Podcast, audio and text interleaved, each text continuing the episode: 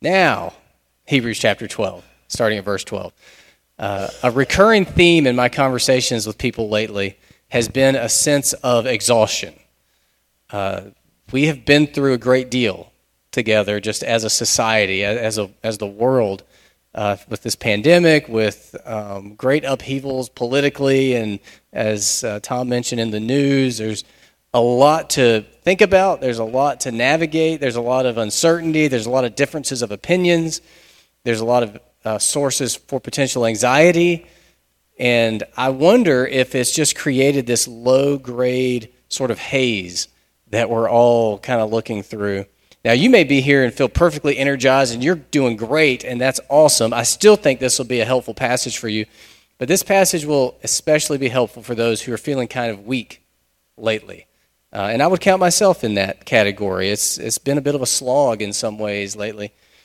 So, what our passage is offering for us is a path for the weak, a path for you when you are feeling weak. And I didn't title it The Path because the Bible is very nuanced and has several passages that give insight into what we ought to do and how we ought to think when we're feeling weak. But this is one of them, and it, it offers a path for you when you're feeling kind of weak. We're going to read the first two verses, verses 12 and 13, just so you know what's going on up to this point in the book. The, the people that are being addressed in the book of Hebrews were part of a church where people were falling away from Jesus Christ. Uh, they were being strongly tempted to turn back to Judaism, which I know is not necessarily a strong temptation, probably for many of us, but we can understand that temptation to drift away from Jesus. It sounded like it was happening subtly, and people were beginning to neglect to attend the, the gatherings together, and they were just starting to drift away. They were starting to drift away from some of their core beliefs that they held as Christians and let go of those things and embrace other paths. And so that's what this whole thing is trying to correct. Right before these verses, he's been explaining that when we as Christians encounter difficulties because of our faith in Jesus, God uses those struggles to discipline us and make us more righteous and holy. But he's acknowledging that it's not always easy. And sometimes, as Christians, we begin to droop and sag and feel weak and tired. And that's what he's getting into here at verse 12. He writes, Therefore, lift your drooping hands and strengthen your weak knees, and make straight paths for your feet so that what is lame may not be put out of joint, but rather be healed. So, if perhaps you now or in the future might feel droopy handed and weak kneed, here's some good and helpful instructions, a path that you can rouse yourself to try to walk. And it's just two things. So, it's not trying to get us to do spiritual P90X you know, sometimes physically we won't exercise for decades, and then we're like, well, we need, I need to get back into it. I'm going to do, uh, I think it's Jim Gaffigan, I don't remember, some stand-up comedian is like, I haven't exercised in 40 years. I'm going to do what the Marines do. I'm going to do P90X, and then inevitably you injure yourself and you, it doesn't work. We need to, when we feel this way, when our hands are drooping and our knees are weak and we're lame in some way, we just need to start to strengthen some basic muscles this is just two basic, think of it like physical therapy, just some basic muscles here. That way, we won't get out of joint as we move forward, but instead, we will move toward healing. Because when you're weak as a Christian, there are a couple ways that Christians tend to get out of joint and damage themselves. So let's go ahead and read on and see what he's going to instruct us to do. Verse 14 Strive for peace with everyone and for holiness, without, without which no one will see the Lord. Strive for peace with everyone and for holiness, without which no one will see the Lord. Peace and holiness. So, those are the only two things. If you're feeling very weak, just think about these two things for right now just peace and holiness. Peace with everyone. This is referring to a wholeness in your relationships with people. Start to think just about, well, how am I relating to people? Holiness is referring to sanctification or being having been set apart unto the Lord. So here we're thinking about our relationship with God. So just start to think about your relationship with people, your relationship with God. Don't get all lost in the weeds of everything you're not doing right, everything you ought to be doing, but you don't feel like doing, and get overwhelmed. Let's just think about two things for right now. These are some of the first things to break down for weakened Christians who are weakened for whatever reason. You know, I, Meredith and I both have talked about we have our own physical ailments that are likely to go bad when we're not taking care of ourselves. Um, I remember at, at, the beach one year, I decided I'm going to get fit, and I started running, and uh, somehow or another, it like destroyed my feet, and I could not like walk on them for the rest of the week, and I just had to lay on the couch uh, because I went from nothing to like just trying to run like an idiot. Meredith, if she just starts up exercising without easing into it, it, is her back will go out. And so we know there's sort of some first things that break down for us when we're in this weakened state. Same for us spiritually. They tend to have to do with how we relate to people and how we relate to God. If we don't start with these basics, we'll likely have some consequences. And the consequences that are mentioned here in the passage are severe, way worse than your back going out. He says, Strive for peace with everyone and for the holiness without which no one will see the Lord. And then you read on into verse 15. He says, See to it that no one fails to obtain the grace of God. So the Hebrew in, in this group of people, there were those who were completely actually turning away from faith in Jesus Christ altogether and renouncing faith in Christ and returning to Judaism. And that's sort of the worst case scenario. If when we start to get weak as Christians and start to neglect gathering for fellowship and start to neglect our spiritual disciplines and spiritual growth, that's kind of the worst case scenario of where that trajectory goes to a complete abandonment of faith in Jesus Christ. Now, I know that raises the whole question well, does that mean you can lose your salvation? That's not what this passage is trying to answer, and I don't think that I can fully answer that right now. I do not believe you can lose your salvation, but I do believe your response to passages like this will indicate whether you're truly saved or not, and that there are many who will believe they're saved and who will, who will start out strong in the Christian faith, but will bit by bit turn away and reveal that they never genuinely were saved. So we want to respond well to this passage, respond in light of our salvation. So if you're feeling weak, here's our physical therapy. Strive for peace and holiness. Peace with everyone and the holiness without which no one will see the Lord. How? Well, I'm glad you asked. This passage gets really specific and practical as we read on. Let's look at verse 15. See to it that no one fails to obtain the grace of God, that no root of bitterness springs up and causes trouble, and by it many become defiled. So let's think about peace with everyone for a moment. And specifically, let's think about roots of bitterness. So be scanning your life for roots of bitterness. When we are in a weakened state, we can begin to relate to people in unchristian or non Christian ways. As Christians, we have received all kinds of mercy and grace and forgiveness, and when we're walking with Christ, we're just dispensing that out to the people around us. People bump up against us, and their sin hurts us and nudges us. We just want to give them the same mercy, grace, and forgiveness that we've received. But when we start to drift away from Jesus, we can begin to revert back to old patterns, and instead of being merciful, we can be merciless. Instead of being gracious, we can be vindictive. Instead of being forgiving, we can be unforgiving. And it starts like a root. It starts like a root under the surface. So long as it's under the surface, there's really no visible problem with this. We may be kind of boiling with it, but we're not, it hasn't burst up through the surface yet. But once it does, and it will, once it springs up, as it says here, there are major problems. It says it causes trouble, and by it many become defiled. Causes trouble is an interesting Greek word. It, it's like the word in and mob together. Like it in mobs you. It's like it's it, it can cause such sudden trouble that you can just be overwhelmed with the trouble that your own bitterness that sprang forth just caused for you and the people around you.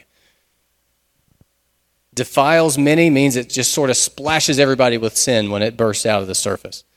Whatever form it takes, it might take the form of just malicious gossip that sucks other people in to thinking badly about somebody else, or it might just take the form of an angry outburst towards somebody that, that triggers a chain reaction of more sinful reactions from the people around.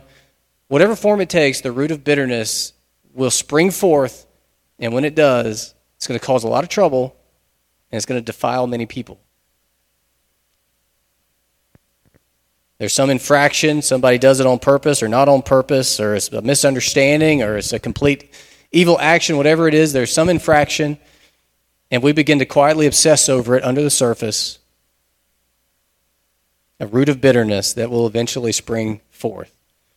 I know, you know, as a pastor, I talked to many pastors, and I can remember one pastor telling me that an issue emerged from a couple of different people in their church. He knew there was tension between these people, but he never really understood why. And it turns out decades before he even became the pastor of that church, there was an infraction. There was something that someone did to offend someone else, and it was laughingly minor. It was not a big deal on the front end. But the person who was hurt by the other person buried that root of bitterness, and it just grew and thrived under the surface for decades, only barely sprouting out just little minor little points of friction between the two, and then all of a sudden, I don't know how much longer, 40, 50 years later, just just exploded. And this pastor's trying to trace the this this weed back to the root to figure out what in the world even started this. It was some little thing way back. We don't want that to happen in that big scale way. We don't want it to happen in small scale ways. And as we're doing this physical therapy while we're feeling weak, we need to guard ourselves from harboring any roots of bitterness.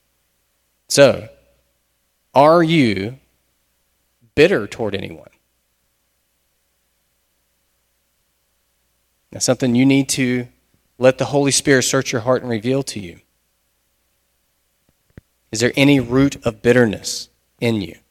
Anyone that you are holding back mercy toward? Mercy is when someone deserves some sort of punishment, but you choose not to give it to them. That's what God did for us through Jesus Christ. We deserved damnation because of our sin, but those who trust and follow Jesus are instead giving, given mercy. You're pardoned. And then we are expected to extend that to others. Is there anyone that you're holding back grace from? Grace is when you give people blessings that they didn't earn. Again, that's what God has done for us through Jesus Christ. We don't deserve to be gathered here with uh, a like minded fellowship of people who love us and that we love. We don't deserve to be reconciled to Him and be in a close relationship with Him. But He blesses us. He just pours grace upon grace upon us, and then we get to do that with others. Is there anybody that you're withholding grace from? Is there anyone that you're withholding forgiveness from? Someone who did wrong you, and you're refusing to forgive them. That's what God did for us through Jesus. We wronged God through our rebellion in every way and really continue to do so. But through Jesus, he heaps forgiveness upon us. And we need to take that seriously as Christians. It may seem like a little tiny root, but roots of bitterness grow and they spring forth and they cause a great deal of trouble and they defile many people. So we need to pull those right now. And you pull them through mercy, grace, and forgiveness, Re- remembering what, how rich you are in it, and then you douse that root of bitterness with it. It kills it. It's a powerful, powerful chemical. It'll kill the roots of bitterness. So if you're weak, you don't need to climb mountains of faith. Maybe right now you just need, maybe there's just somebody that you just need to forgive.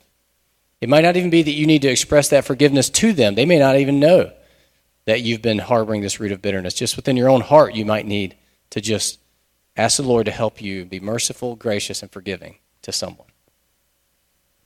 So that's the first exercise during this physical therapy. The second one is in verse 16. We want to think about striving for peace with everyone. We also want to think about striving for holiness. Verse 16 continues the, the verb is to see to it. That was in verse 15. See to it that no one fails to obtain the grace of God, that no root of bitterness springs up and causes trouble, and by it many become defiled.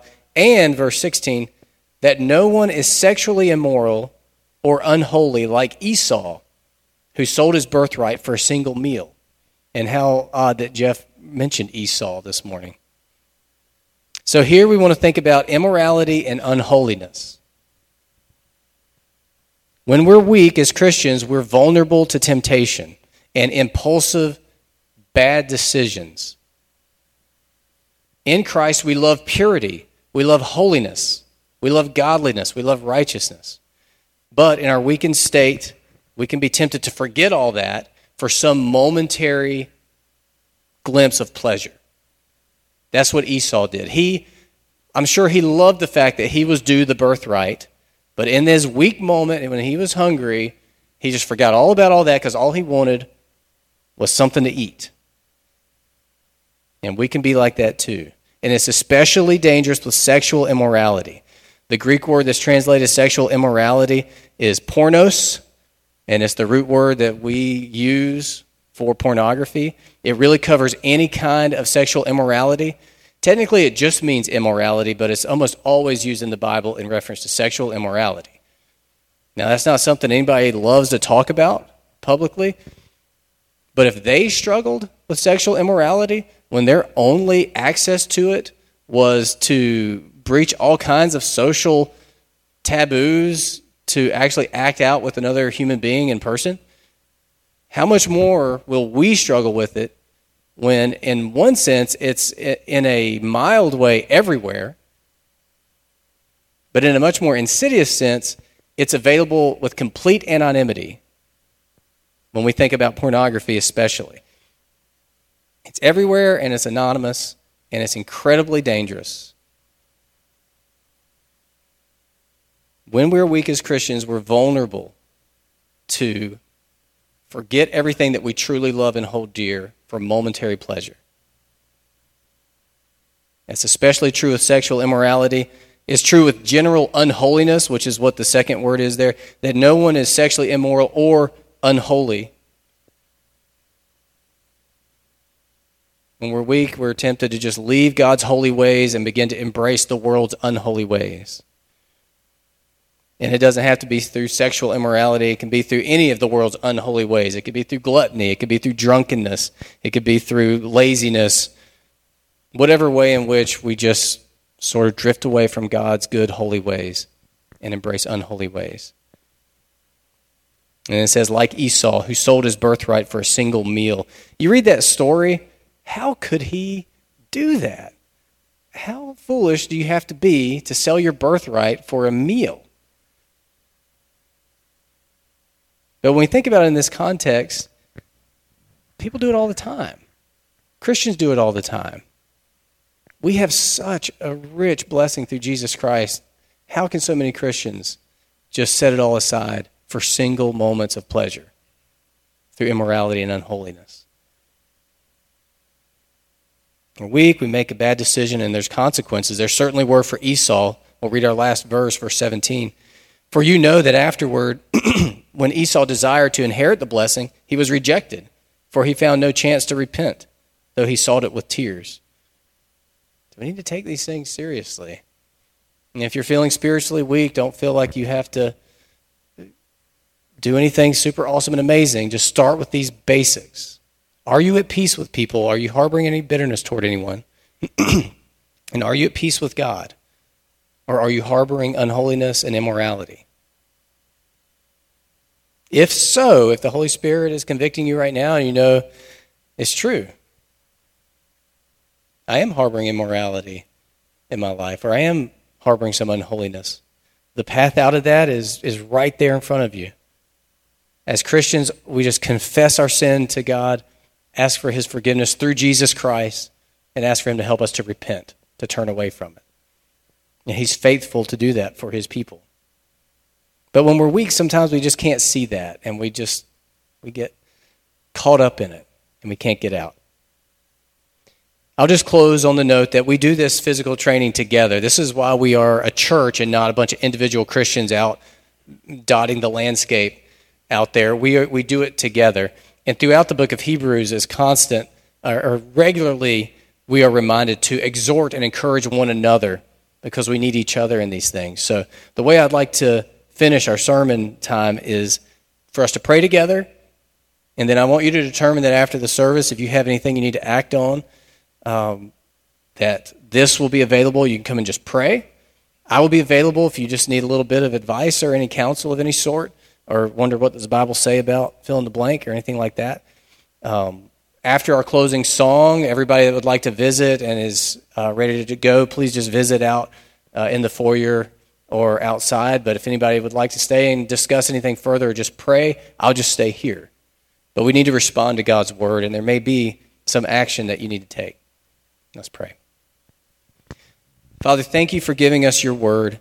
Thank you for being so consistently merciful, gracious, forgiving, and patient with us. We are often weak. We often allow roots of bitterness to take hold.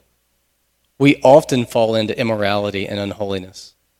This world is just so drenched in all these things. But I'm grateful for this rhythm of coming together and being corrected and being brought back, being cleansed through a renewal of our faith in Jesus. So I just pray that your Holy Spirit will search all of our hearts, reveal to us any specific action that we need to take. If there is any sin or anything that we need to correct, make that clear.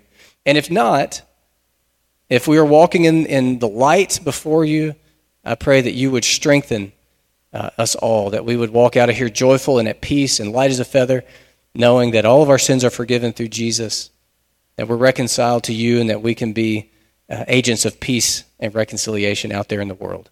In Jesus' name, amen.